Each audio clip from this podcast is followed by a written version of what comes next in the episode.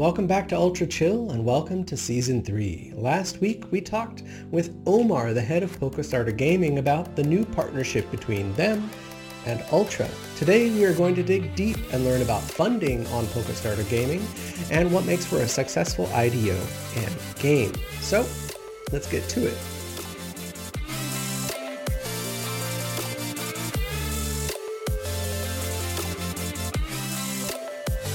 Polkastarter Gaming and its frankly amazing community has at this time of recording funded, like we said before, well over 100 projects um, with more than 35,000 users participating in those IDO rounds, which is that's that's a crazy amount of people to be participating in IDO rounds.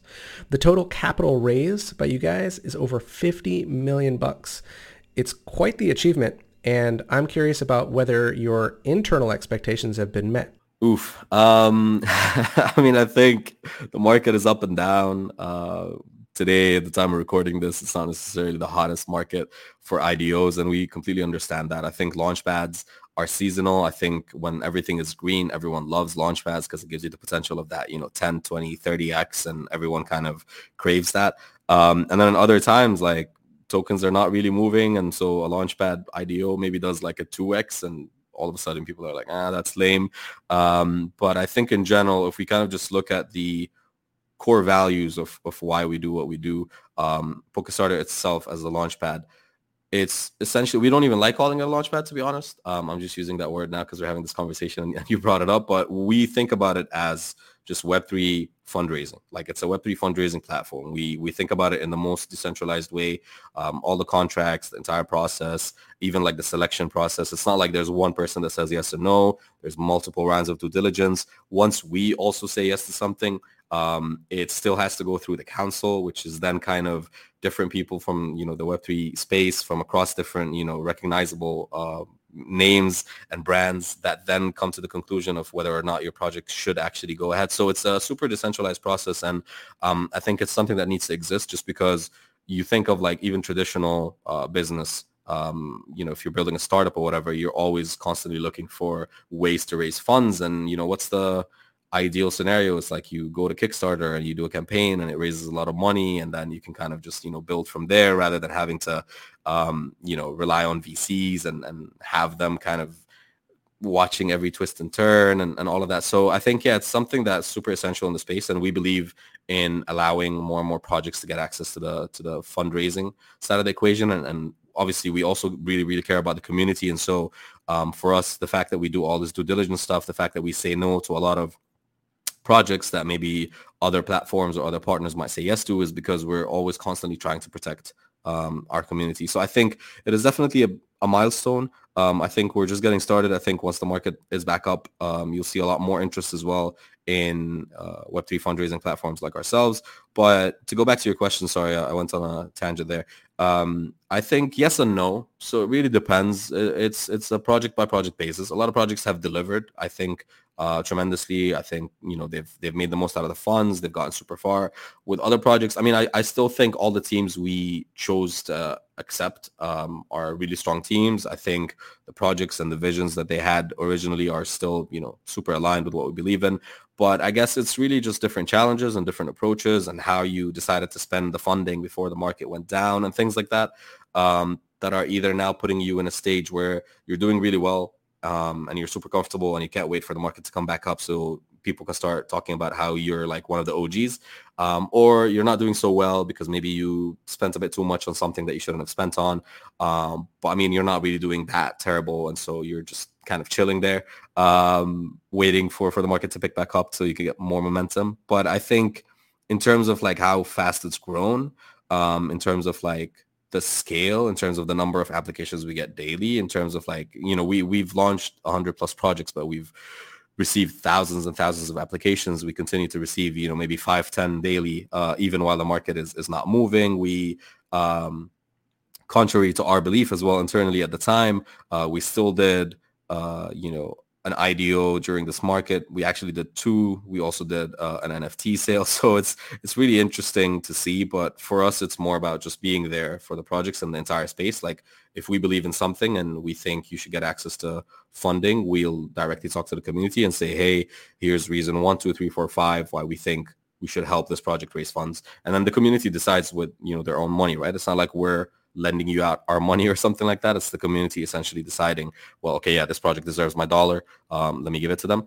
I wanted to take a few minutes of your time to talk about the stuff that may be relevant for anyone who's listening who may want to use Polkastarter Gaming to fund a game and kind of they've always dreamed of creating it, uh, but they didn't, you know, know what what the process was or how it's supposed to work.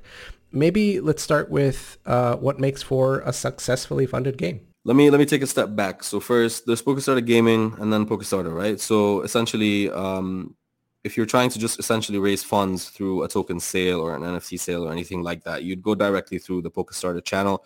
Um, it's a simple online application. You have to fill, you know, some some forms and things like that. Update your information, put your pitch deck, team data, etc., etc., etc., and then you go through the due diligence process. What we typically ask about, and I think that's what's most relevant to your uh, question, is pretty simple and straightforward. There's always obviously uh, a, a, large focus on the team, the background, the experience, but then obviously it's the plans, the business plan, the financial plans, your projections. How are you going to raise the, you know, the funds? Is it, you know, multiple launch pads? Is it directly through VCs? Are you doing a mixture of both? Do you have any, you know, NFT sales plan down the line? What's your execution plan? What's your go-to-market plan?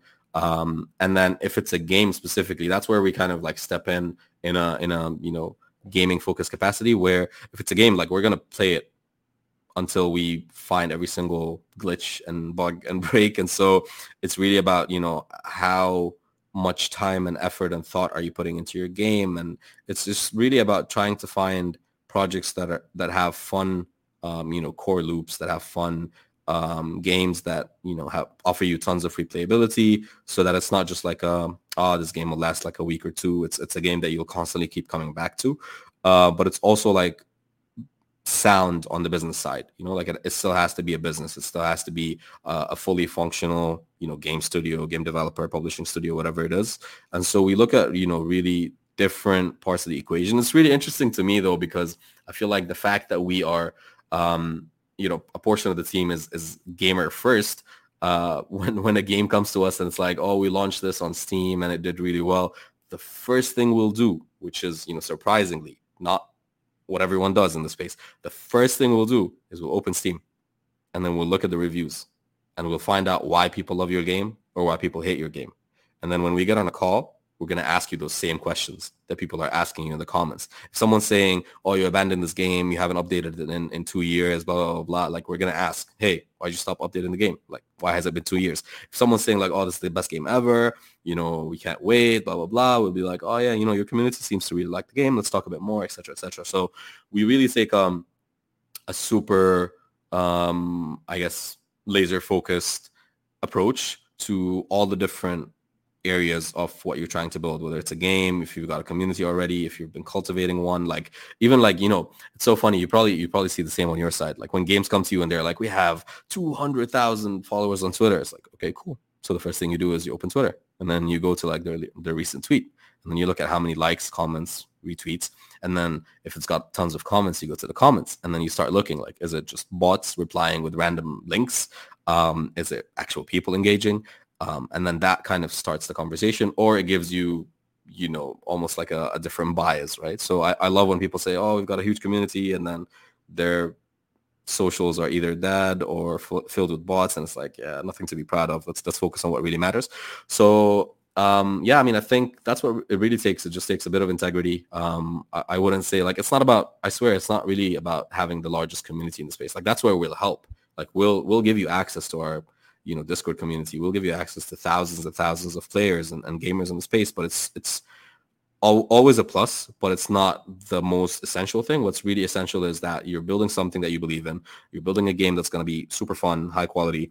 Um, you are making good business decisions when it comes to spending your money um, and the partners you're working with.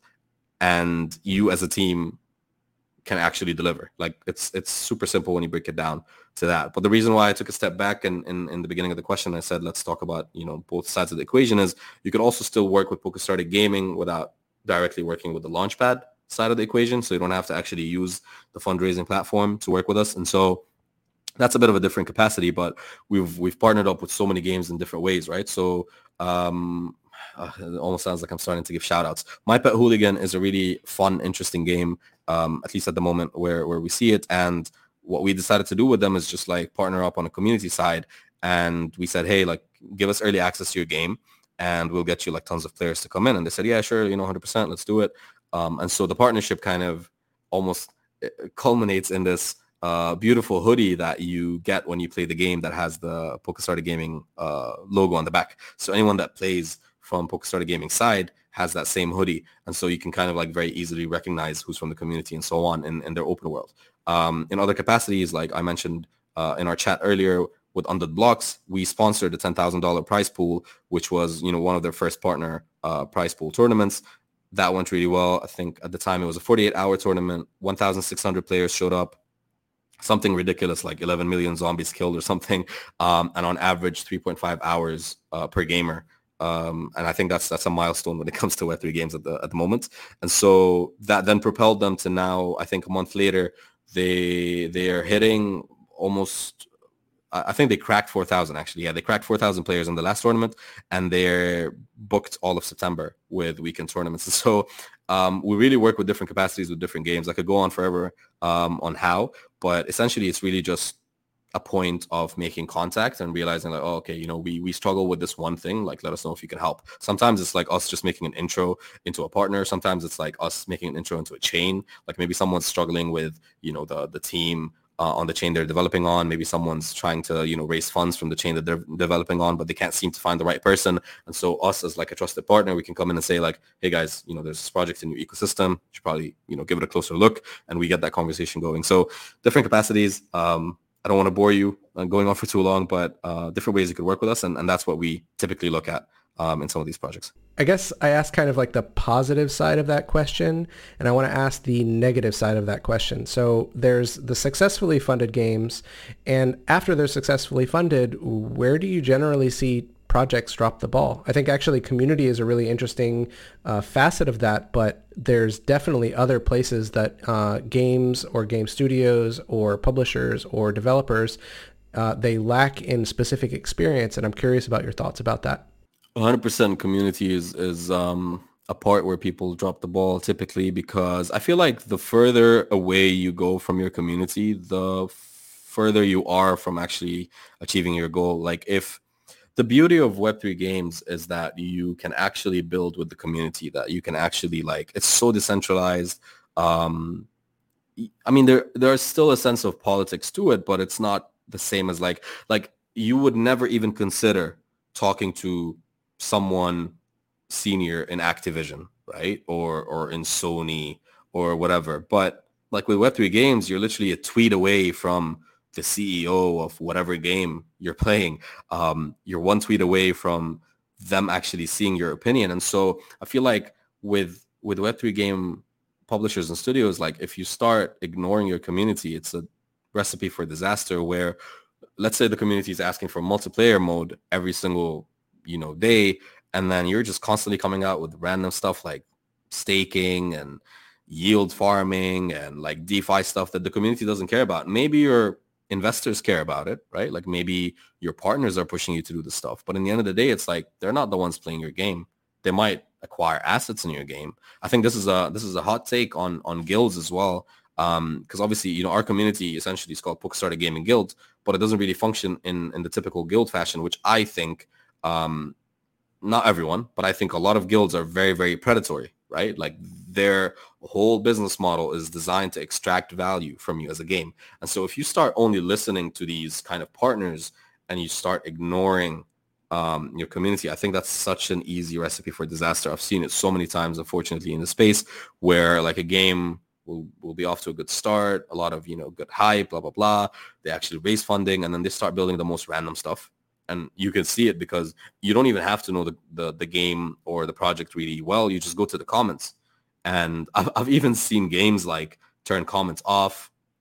I've seen games like, you know, ignore replies. Like if, if I'm building a game and one of the 2000 players in my space, like you should, you should cherish every single player that you have in this space because it's so tiny, right? But imagine like one of the 2000 is saying, hey, dude, I don't think, you know, that one thing you guys did is super cool. I actually think you should consider doing that instead. The least you could do is at least acknowledge that comment. You know, like you don't have to do anything about it, but it's like, you know, thank you for the feedback. And I see that with like the really successful games.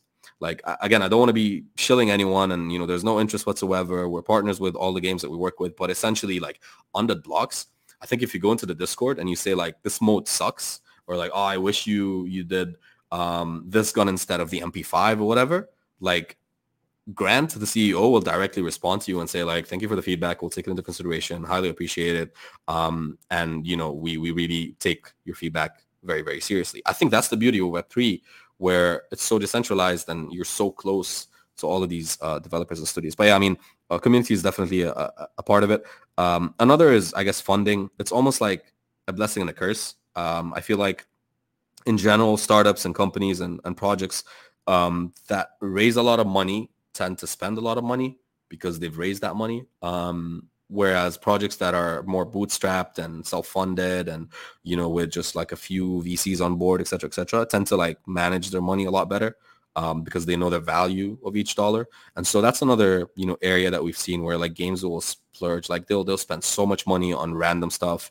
Um, maybe not random, but like they'll overspend, right? Because like they've got the capital now, they can do whatever they want. Um, and then the market goes down all of a sudden when no one's expecting it, when everyone's, you know, feeling like they're on a high horse and you're like, oh, okay, maybe I shouldn't have spent that much doing this one silly thing. Um, so I guess managing funds is another area as well. Um, and then the last thing I would probably mention is just like staying true to yourself and, and why you started what you're doing. Um, I hate it when, I mean, I'm, I'm sure you can relate. It's like, I, I always think of it as think of traditional game studios. Like imagine if you woke up one day and I might be okay. Maybe I shouldn't say this. I was gonna I was gonna roast one of my favorite games of all time.